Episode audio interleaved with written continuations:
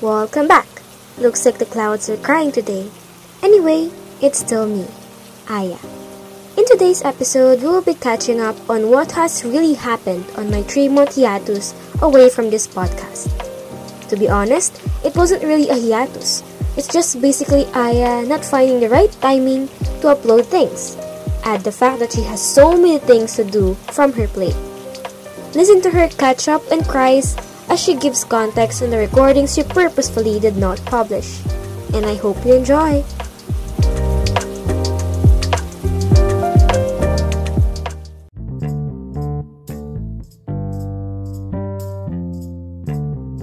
What's up, people from the internet and maybe people from in real life?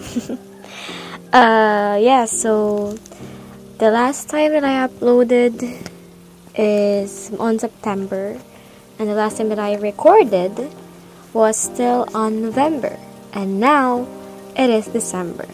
So basically, I stopped uploading on my podcast from start of months, and I have a lot of raw recordings, like a lot.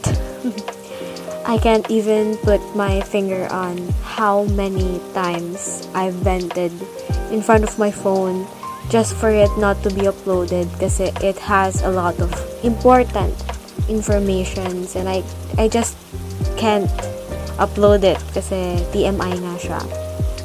Pero ayun nga, the thing is, um, this podcast is made as my safe space. So, whether or not it is a TMI or not, I will be telling the, all of what I did or like what I thought of in this very last episode for 2022. I got you in the first half, aren't I? Akala nyo ito na yung pinaka-last episode. No! It's just that I don't really have much time as much as I did when I was uh, in, in freshman year. And right now, I am very, very, very busy.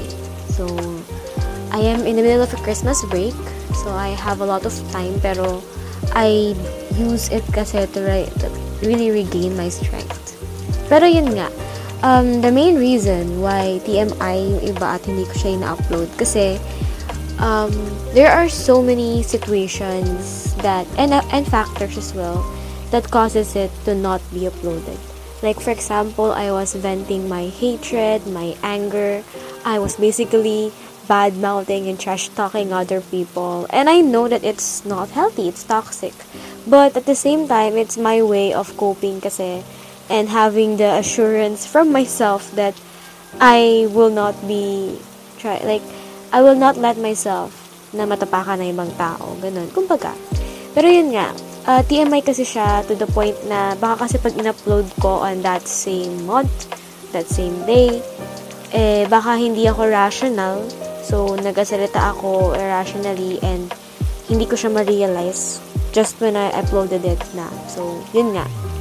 That's the reasons. And, some other naman, like for example, yung birthday ko, hindi ako nakapag-upload. And that's because I did have a raw recording of it. I just didn't edited it and hindi ako nag-post. Kasi nag, mismong nag-record ako sa mismong birthday ko. And, it's one of the things that we will talk about today. So, isi-split ko tong part na to from maybe two or three. We'll just figure it out along the way. So, uunahin ko muna syempre yung updates ko. Then, yung pangalawa is yung kung ano, kung ano ba, yung mga raw recordings ko. Give it a bit of context since it won't be really uploaded kasi ang daming names na nabanggit. And I don't even know if I still have some listeners nowadays. I just really have no time to put effort on my personal backlogs. And now, right now, I'm actually trying to, you know, get it. Kasi December 31 na and tomorrow is December, eh, January 1 na. So, I don't want to prolong it further. And ayoko kasi ng parang, it feels like meron kasi akong backlogs on my personal agendas and I don't want that feeling kasi. So anyway, back to our topic. Ayan na nga, updates muna tayo bago tayo mag ano doon, mag dwell sa ating mga raw recordings from the past that I have not uploaded uh, intentionally. Um, update. So, it's currently my Christmas break. This is what I've mentioned earlier. And uh, I am still overwhelmed, as usual. I still have a very high anxiety, very extreme. Also, that I have finished a lot of subjects that I thought I couldn't do. But at the same time, I have now subjects that I feel like I don't know if I can do it. Like, alam mo yun, parang na, na, tawag ito? Na intimidate ako dun sa subject na yun just because, ayun nga, Kunyari, dati, ab-psych, abnormal psychology, I thought na may hirapan ako.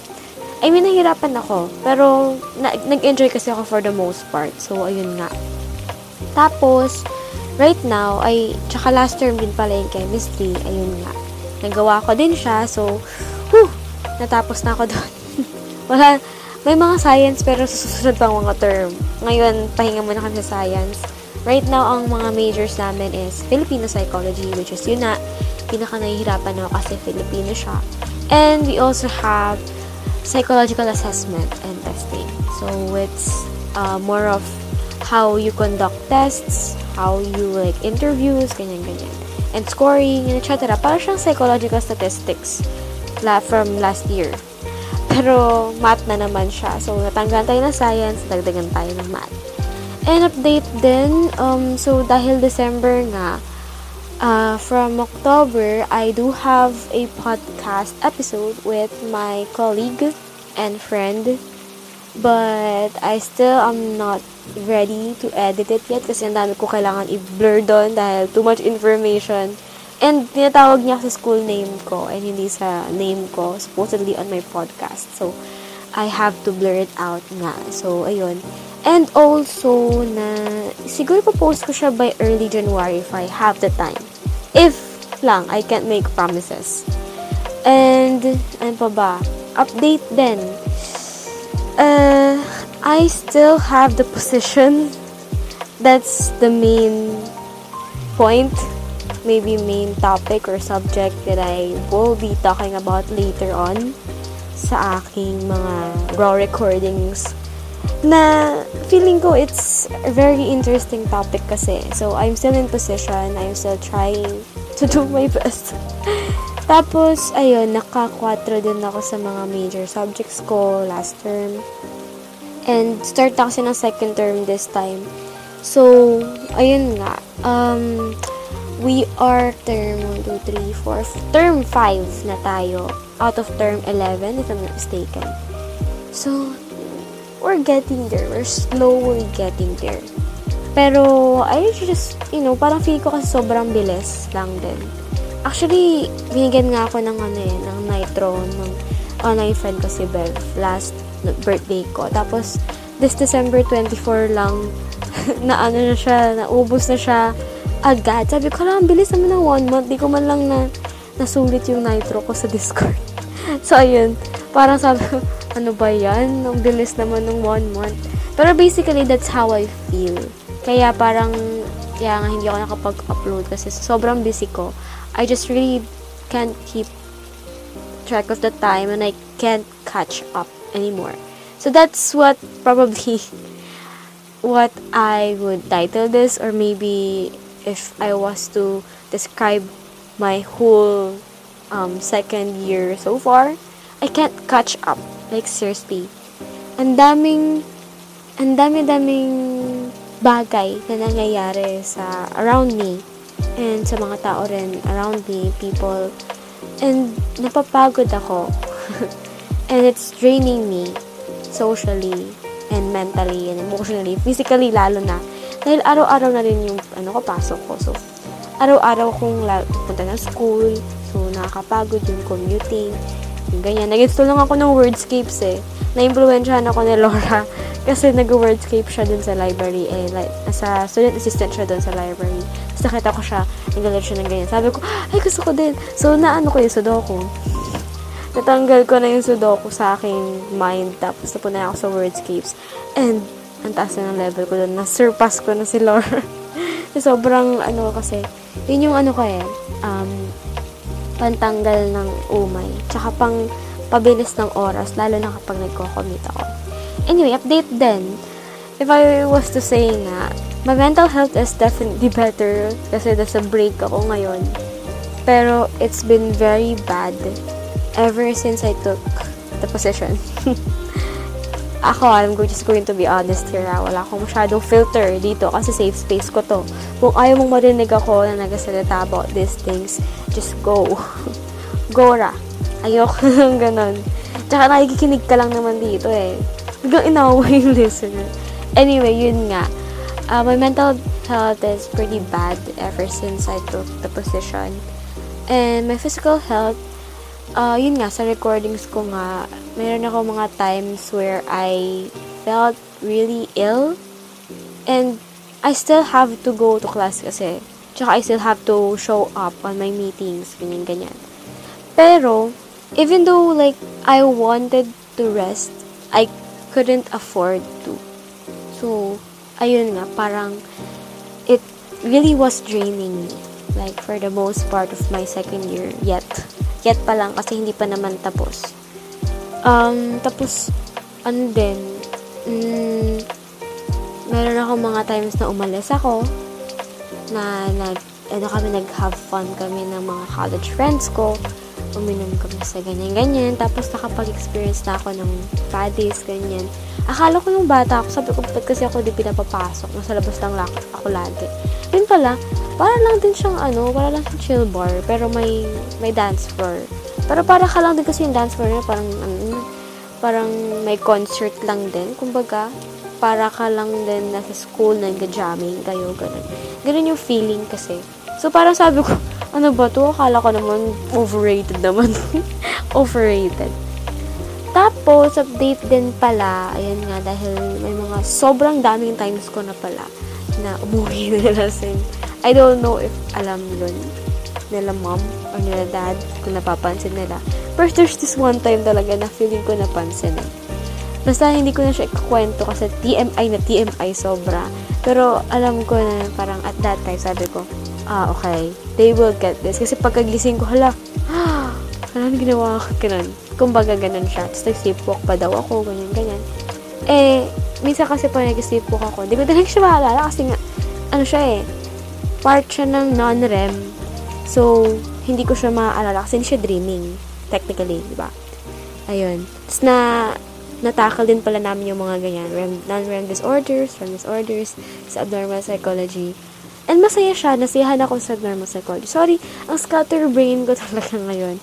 Kasi, gusto ko lang i-update din talaga yung mga pangyayari. Tapos, nanood pala ako sa mga breaks ko, term breaks namin. Di ba, nagkaroon ako ng birth week break Ayan. Kasi talaga yung, yung birth week break ko talaga, as in, sabi ko, walang ko contact sa akin. Kahit orgs man yan o hindi, talaga, pero hindi rin sila gumalaw. so, parang ano, parang nag-break lang din sila. Parang lahat kami nag-take a break. So, parang ganun. So, medyo na-disappoint ako ng onte. Pero yun nga, sa mga breaks ko, nanood ako ng k-drama, meron ako mga sinimulan, meron ako mga tinapos. And since Christmas break ngayon, may mga tinapos ako with Hero Class 1, uh, yung Little Women na simulan ko, yung Cheer Up na tapos ko. Tapos meron pa eh. Hindi ko na maalala yung iba. Pero nakakip track na ako, meron ako notes just for that. Pero recently ko lang nalagyan ng completed ko na date na natapos. Pero yun. Tapos, yun nga, meron din akong gift for my best friend. Umalis din kami actually kanina lang. December 30, nag-ano kami. Dapat mag may milk tea shop kami na aesthetic. Pero, napunta siya sa Korean convenience store sa tabi kasi may Christmas party. Tapos, nag-chicken na lang kami na Korean brand din. So, overall, parang meron kaming Korean dining experience. And I think it's the, it's the best unexpected thing that will happen. That can happen pala. Pasensya na. Will, tapos na nga eh. Tapos, ano din, mm, ito nga, yung podcast ko nga, tapos, most part ng mga break ko kasi talaga, I'm really just trying to regain my rest as much as I could. Kasi, ano eh, parang yung, minsan tulog ko, depende siya sa mismong, kung may activity ba kami, kung may quiz pa kami, ganyan, ganyan. So, ayun, parang ang iniisip ko na lang, okay, I just want to rest, break to, so I will break. Pero, may mga times na, na kahit na break ko siya, kailangan ko pa rin mag-work breaks, and it's very, very nakakapagod. I am so tired. Yung mga past episodes ko dito from October, September, ay wala pala ako October, September, August, June. Ang mga sinasabi ko doon na regrets, ganyan, venting machine, ganyan, ganyan. Pero ngayon, oh my gosh, I just feel so fucking tired of all this shit. Basta, ayun. Pero, since we're here na rin, and tapos na rin naman yung mga updates na naaalala ko right now, And yung mental health ko maganda siya, kaya medyo jolly ako. Pero, if talaga marinig mo yung raw recordings ko, na I will not upload, pero grabe. Kakarinig ko lang kasi kanina ulit para maalala ko kung paano yung feeling ko. Pero since dito, nandito na rin tayo sa usapan na to, let's move on to the next segment where ayun nga yung mga pinag-usapan natin, actually ko lang, pinag-usapan ko with myself sa mga recordings na ayokong marinig ng iba. Ayun.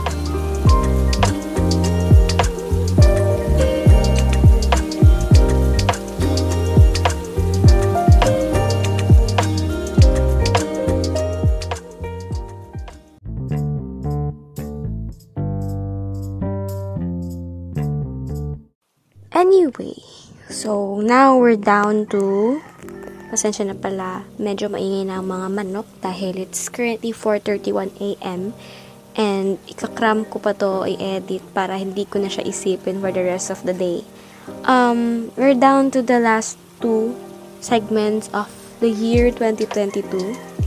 Um, first off, we're going to talk about what happened ba. So, from August ang nangyari is that I took a position nga na I wasn't expecting to take or to get. Basically, I didn't realize that it was a really, really big responsibility and commitment. Mas bigger pa kaysa dito sa podcast ko. Kasi akala ko, ano eh, ang podcast kasi, hindi siya nagkagalaw kung hindi ka kagalaw. And turns out, ganun din pala yun. Ganun din pala yung kinuha kong position. At dun sa, eto nga, sa mismong organization namin. And, yun nga, it resulted into so many factors, so many situations where I couldn't even fathom. Kumbaga, I didn't know that it could happen that way. Kasi, parang sabi ko, oh my God, meron pa palang worse. akala ko ito na yung bad, ito na yung worst, ito na yung worst. Yun pala, there is far worse that possibly can happen. So that resulted to a lot of emotions that I felt from the very start of my journey of leading others. that makes sense. Oh my god. Anyway, so I started um recording some no number podcasts and no topic podcasts. So I just recorded a few episodes, uh, episodes tuloy segments where I would constantly tell what I was feeling. So I was trying to feel my emotions. So meron akong tatlo, hurt, anger, and hatred. Ang galing, no?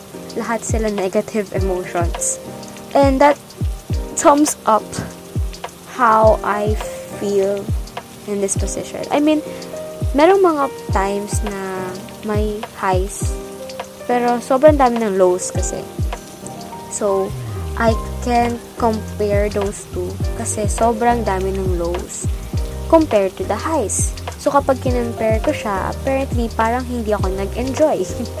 so, ayun nga, parang I felt hurt I felt very ang- angry and I felt hatred towards myself. So, kumbaga, kung yung theory ni Karen Hornay dito is yung tatlo, yung neurotic, yung towards people, away from people, and with people ata. Nakalimutan ko na, pasensya na. Past Aya, I failed you. Pero yun nga, uh, this time around, I was hurt by people. I was angry. I was angry at people. And I was, I was feeling hatred for myself, hindi siya sa people. So, nung una, nung tinake ko yung, ano, yung position, sinasabi ko pa actually dun sa episode 33 ko na feeling ko kakayanin ko, ganyan, na I feel regret but at the same time it's a new opportunity, ganyan, ganyan. And to be honest, kaya ako sinasabi na sobrang daming lows. Kasi totoo naman. And hindi ko siya ma-open kasi sa others. Kasi nag-joke ko lang ako na, ala, mag-resign na ako, ganyan, ganyan. Pero in all honest, like in honestly, honestly lang speaking, I feel very tired of constantly trying to make it work. To make things work and to make events possible. Para akong kumbaga, parang ano eh, alam mo yun, parang hindi gagalaw talaga pag hindi ako like, nag-accelerator, ganon. Kumbaga, para akong driver. I mean, meron akong mga pa nasa passenger seat na ginaguide ako. Pero parang hirap kasi pag hindi ako gumalaw, hindi gagalaw yung sasakyan. Ayun yung pinaka-best analogy na ma that I can think of right now na may isip ko. Pero, ayun nga, I felt hurt kasi noong una, ito TMI ito na hindi ko siya in-upload. Pero, ayun, nagkaroon ako ng offense from my, from my ates and kuyas na lang. So, I felt hurt kasi, ayun nga, parang nagkaroon ako ng offense. This was around August, September pa. So, meron kasi ako mga decisions that I took. I decided on things without uh, asking others kung ano ba talaga dapat muna. So, but basically, in short, I took matters in my own hands nung una and I didn't know that it wasn't uh, like, it was paano ba sabihin? It was prohibited, bawal, ganon. Akala ko kasi pwede, eh, ayun pala hindi. I, I felt hurt by the offense kasi it made me feel na parang underappreciated yung efforts ko. And sinasabi ko to kasi nahirapan din ako noong time na yon Kasi nag adjust ako, nag adapt kami lahat, mga kasama ko officers, nag adapt din sila. So, kumbaga parang lahat kami, we're trying to adjust to the environment, to the nature of the position. And yung effort ko, sinobra ko talaga siya nung una. Kasi mas maganda kasi kapag may head start ka, ba diba? So, I tried my best. Pero, ang nakuha ko dun is offense. So, ayun. Pero, na-clear out naman siya na parang hindi siya pala magiging official offense kasi nga hindi alam ng advisors ganyan ganyan. Tapos, I also felt hurt kasi I was constantly overwhelmed with the duty or the position itself. So, being this position kasi, it made me feel a lot of negative emotions like what I said kanina. And, hindi ako masyadong nasiyahan. And gusto ko lang maging totoo dito at tapat sa inyo, especially sa, may, sa mga listeners ko, and lalo na kay Future Aya. Kasi akala ko, magiging kaya ko. Turns out, hindi ko pala talaga siya kaya. And I'm just trying to, trying to live, trying to try my best. Trying, hindi doing. Trying talaga kasi I constantly try, just try to survive. Ayun. Tapos, na-overwhelm ako kasi itong duty na to. It's something that I didn't know. Kasi ano siya eh, ito yung 100% na effort mo. Hindi sapat yun. Dapat 200 or 300% yung effort mo. And, the thing is, I have a golden rule. ACADS over orgs. And, I will drop orgs in a heartbeat if ever it threatens my acad or academics. Pero, there's so many times na hindi ko nagawa yun, na hindi ko na-drop yung orgs kasi sobrang importante and very, ano siya, critical siya on that part. Kahit na critical din yung ACADS ko nung that time. So, na-overwhelm ako kasi yung duty na to. Parang, I didn't underestimate naman. I fully know that it was a very, very hard task. I just wasn't, parang na-caught off guard ako to the point na, hala, ang dami pala talagang factors that I have to keep in mind every single fucking time.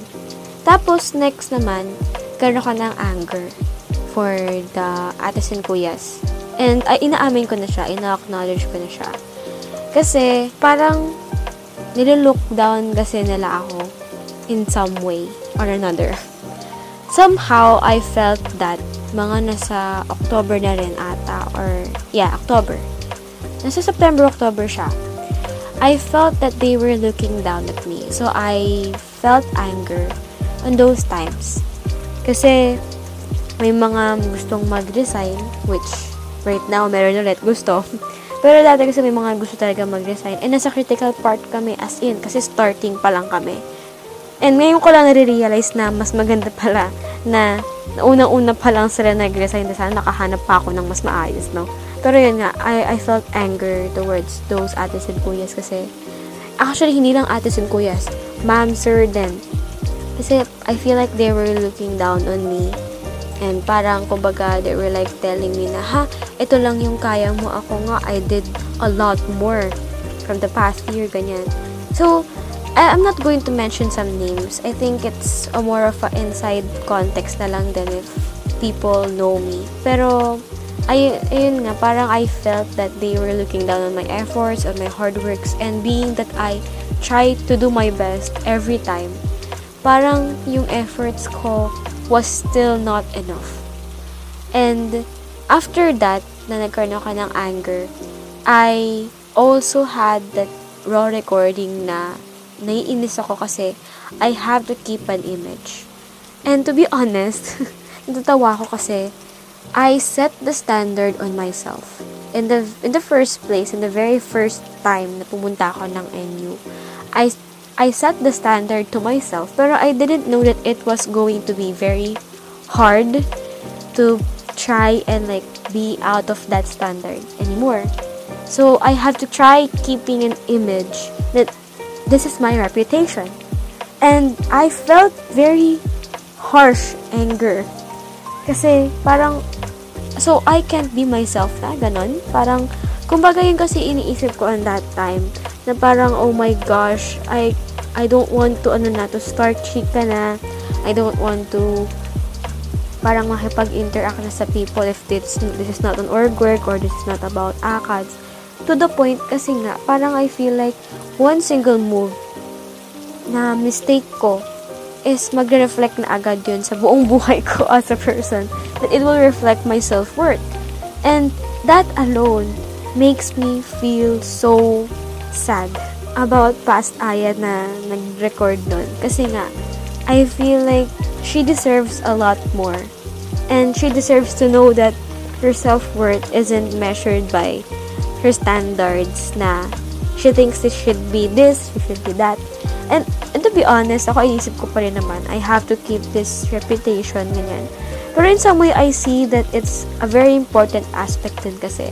Kasi you will be, like, you are the parang voice kumbaga you are the representation of the whole department so parang nisip ko oh nga no somehow I should be at least representable pero at the same time kasi I can't be someone who I'm not so I just don't like the idea of keeping my reputation na ganon kumbaga and yun nga sabi ko nga ayoko na maging ayoko na makipag-socialize noong time na yun kasi nga I have to keep an image And also, I have so many hatred with myself nung time na rin na yun. Mga nasa October na rin to.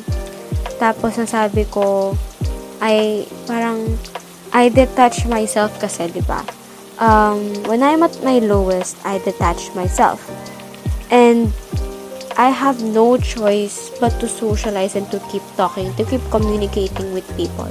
And that's why I was so feeling, I was feeling angry at myself. Kasi parang, ang dami ko ng backlogs mga personal agendas ko, hindi na ako nga kapag-edit ng podcast. And, to the point na parang, yung mga papers ko, ginagawa ko siya one day before the deadline. And sobrang angry ko sa sarili ko, sobrang heated ko sa sarili ko, to the point na gusto kong umiyak. I want to cry, but sa mga recordings ko, sinasabi ko na I deem it irrelevant to cry kasi I'm just really so busy that I don't have enough time. And it takes a lot to cry. It takes so much energy to cry. And even though it's healthy, kagaya ng sabi ko sa recording ko din, um, it just feels irrelevant kasi parang ma madidrain ako. Tapos kailangan ko syempre humiga o umi tapos umiyak hanggang makatulog. Tapos pagkagising ko, ganun pa rin. Wala pa rin nangyayari. It's just that parang unending process siya for me that time. And nagkaroon ako ng hate sa sarili ko kasi why can't I do things? And I was comparing my progress with others even though I know it's very unhealthy. I said this on my recording, sabi ko, I feel like I'm not doing enough and yet it feels like I'm doing so much. And that sentence just hits the core of my whole uh, time of this position I feel like I'm not doing enough. Pero, I feel like I'm doing so much. So, to the point na parang tinatry ko ng i-200, i-300%, i-400%, and yet, I feel like it's not enough. And kino-compare ko yung sarili ko kasi yung others na may position na ginto on other organizations, nakakaya na lang kumuha pa rin ng mga ganito, maglaro pa rin, ganyan-ganyan. Ako hindi ko kaya. Kasi, natatrade na nga yung ACADS ko eh. Kumbaga, ayun nga, parang naisip ko, oh my God, why? Why is this like this? I don't want this dreadful feeling ulit siya na parang, why can't I just resign? Why can't I just give up? Parang gusto ko na talagang bumitaw on this, on those days and months and weeks that I've been trying to, trying to just survive. And, na recently realize ko lang din that I am allergic to confrontation. Kasi, just as the same na parang umiiyak ako, it drains me. Na, drain ako to think na kapag sinabi ko sa isang tao, i-overthink ko siya, i-anxiety ko na parang hala, kapag ba sinabi ko to, it will it affect a lot of future potential like situations, tas yung mga factors around me, ganun. So, hindi ko ma-confront yung mga tao. The thing is, kailangan ko mag-confront sa position na to. Kasi I have to be involved. And sobrang dami ng times, I can't even count it anymore, that I have to be involved, pero I don't. I do not want. Kumbaga parang, pag nag-aaway sila, I have to be the mediator. Pero, yung inner me sinasabi, oh my God, just please stop, ayoko, ayoko makasama sa away nyo, mag-away kayo pareho.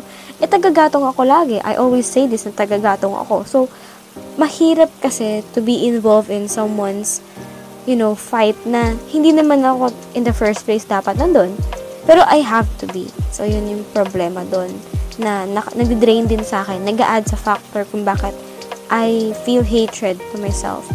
And also, sinabi ko yun to sa mga raw recordings ko na I can't be anything, everywhere, and everything all at once. I'm just a human. We are all humans. And napapagod ako. And I just can't, you know? It's not giving. It's it's not serving. yung mga Gen Z slangs talaga, hindi na ako maka- maka-catch up din doon sa mga yon. Pero, ayun nga, parang minsan I have to be there, I have to be in that. Kahit natulog ako, nag, nag-spam yung phone ko ng sobrang daming responsibilities, hindi na ako makapag-enjoy. And hindi ko na siya na-enjoy. Na-enjoy ko siya after ng event kasi tapos na. Pero, before and during, grabe talaga yung pagod ko as in. Tapos, ito din, um, na, uh, sa mga recordings ko, napapansin ko rin, and for the past months, na hindi pa rin ako nakaget over dun sa traumatic event. Not yung loud noises. I still, like, have a bit of flashbacks. And, ayun nga, parang, I just feel like, ano, na, parang, kumbaga, napapagod na nga ako sa org works and sa ACADS ko. Hindi na ako masyado na nagproblema sa ACADS dahil ang pinoproblema ko na lang is yung org works kasi wala na akong time para problema sa ACADS even though ang hirap-hirap na ng mga academics ko ngayon. So, ayun, parang, kunwari, may loud noises ako naririnig. Parang, nag-twitch ako, nag-twitch yung head ko. Tapos, minsan, na, parang may times na magkakaroon ako ng yung sa tenga, ganun, sasakit yung ulo ko, may tension headaches ako. Tapos, isa pa, sabi sa akin, Miss Congeniality daw ako.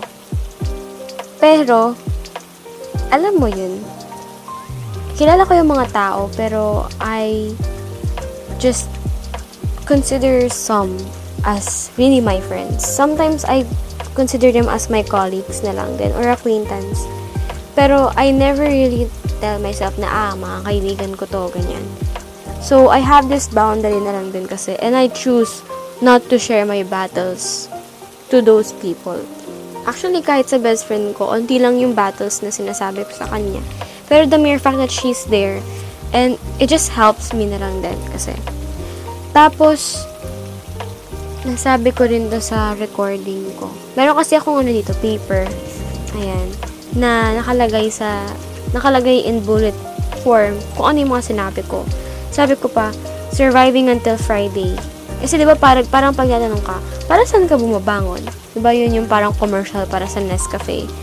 Ako bumabangon ako para sa Friday. So kunwari Monday ngayon, babangon ako just to survive until Friday. I don't even have like a long-term goal na like, okay, babangon ako para gusto ko maging ganito, gusto ko maging doktor or something, something like that. Ngayon, bumabangon na lang ako kasi sobrang pagod ko na dun sa position na to. Na, pumabangon ako para matapos yung Friday. And sobrang bilis na lang ng weeks. And ayun yung kinatatakot ko, na baka hindi ko na ma-balance.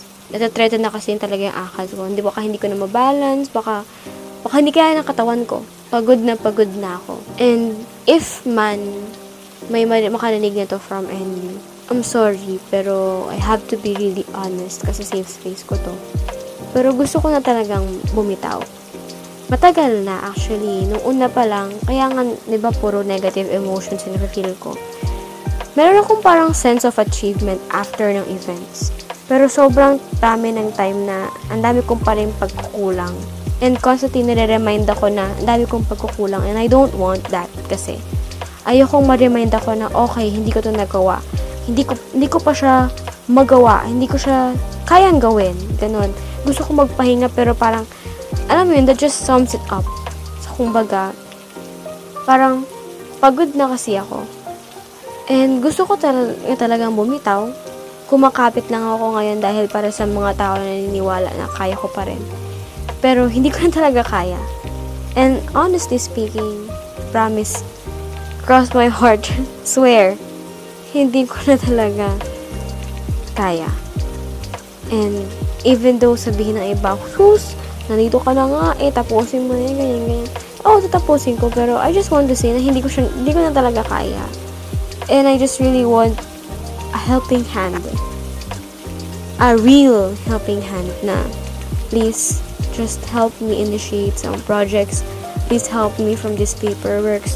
Please help me from deciding and delegating tasks. Yung mga assistants ko, they're trying their best and I appreciate them. Pero, Maski sila kasi, hindi sila gagalaw ko, hindi ko sila sasabihan. And ako, ayoko din naman kasi, syempre gumalaw ng mga break ko, Christmas break. Pero sinong magbibigay ng task kung hindi ako? ba? Diba? So, pagod na pagod na ako, I'm drained. And, yung tatlong emotions na negative na yun, it sums up, it sums up how I feel talaga.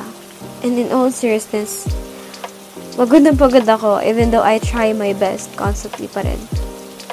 And sinasabi ko to not because I want to like tell the other people na, oh my God, si ganito pala, pagod na siya, tapos tinatry lang na yung ganyan. I'm telling this kasi para sa future self ko may reference siya na I'm very, very incapable na.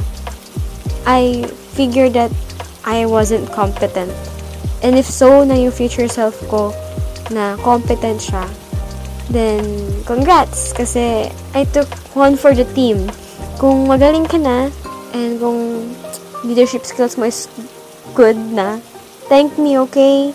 Future self, please. Future Aya. Kasi kung wala ako, oh, hmm. Pero, sinasabi ko lang talaga yung totoo. Grabe. Pagod ako, as in, sobra. Inaamin ko siya. And gusto ko na lang umiyak palagi. Gusto ko mag-breakdown. Pero, hirap akong magganon kasi nga, it takes so much energy. And, kahit na maglabas ako ng mga tears, mapapagod ako, kailangan kong humiga ulit tapos matulog, ganun. So, kumbaga, ayun. Yun lang yung honest feelings ko about this position. And yun yung mga parang content talaga ng recordings ko, kumbaga. And yun yung mga bullet points na I cannot upload talaga on that time kasi ayokong maka-offend ng tao kung nakikinig man sila, ganun. Ayun, na-vent out ko naman na siya sa mga raw recordings ko, pero sinasabi ko lang ngayon kung ano yung totoong nararamdaman ko. Maybe I'm too repetitive na sa mga sinasabi ko, pero that's just how I feel. And this is an impromptu, so I don't have the control to like reiterate what I said. Nahala, nasabi ko na pala to, ganyan, ganyan. Hindi ko kasi maalala na. And yun din pala yung problem, hindi ko na siya naaalala. So, best na nagagawa ko tong podcast ko para magkaroon ako ng reminder na I'm doing this for myself. Okay, I'm doing this just for myself and not for others. So if you happen to be offended, and I'm sorry. Kasi ako to eh. This is me. This is who I am. If you do not accept me, then okay. Bye!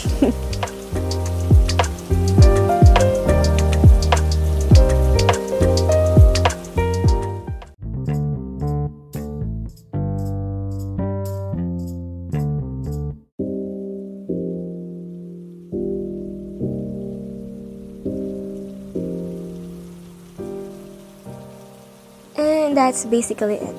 I actually wanted and I was planning that I should put in this segment the birthday special, but I realized and I found a feature on Anchor that I could upload way before. So I didn't try it yet, but I was hoping that it would happen kasi I want to separate talaga yung birthday special from this episode since I have a lot of rants and overwhelming feeling and draining na nandito sa episode na to.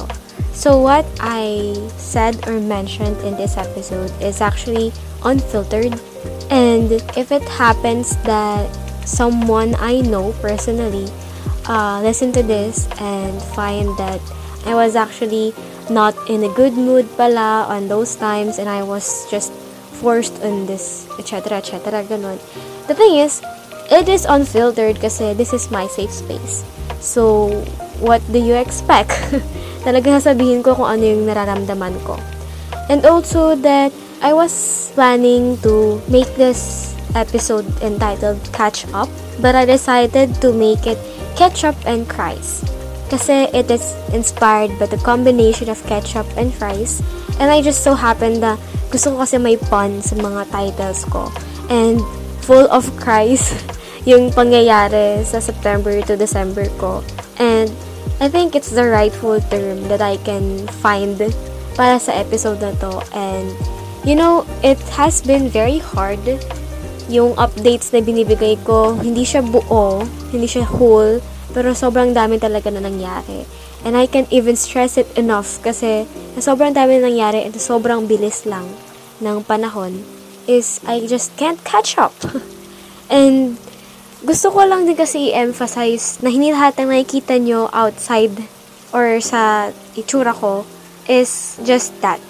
Maraming mga siguro masasabi na parang ang daming kulo sa iniisip ko. It's not more like a kulo eh.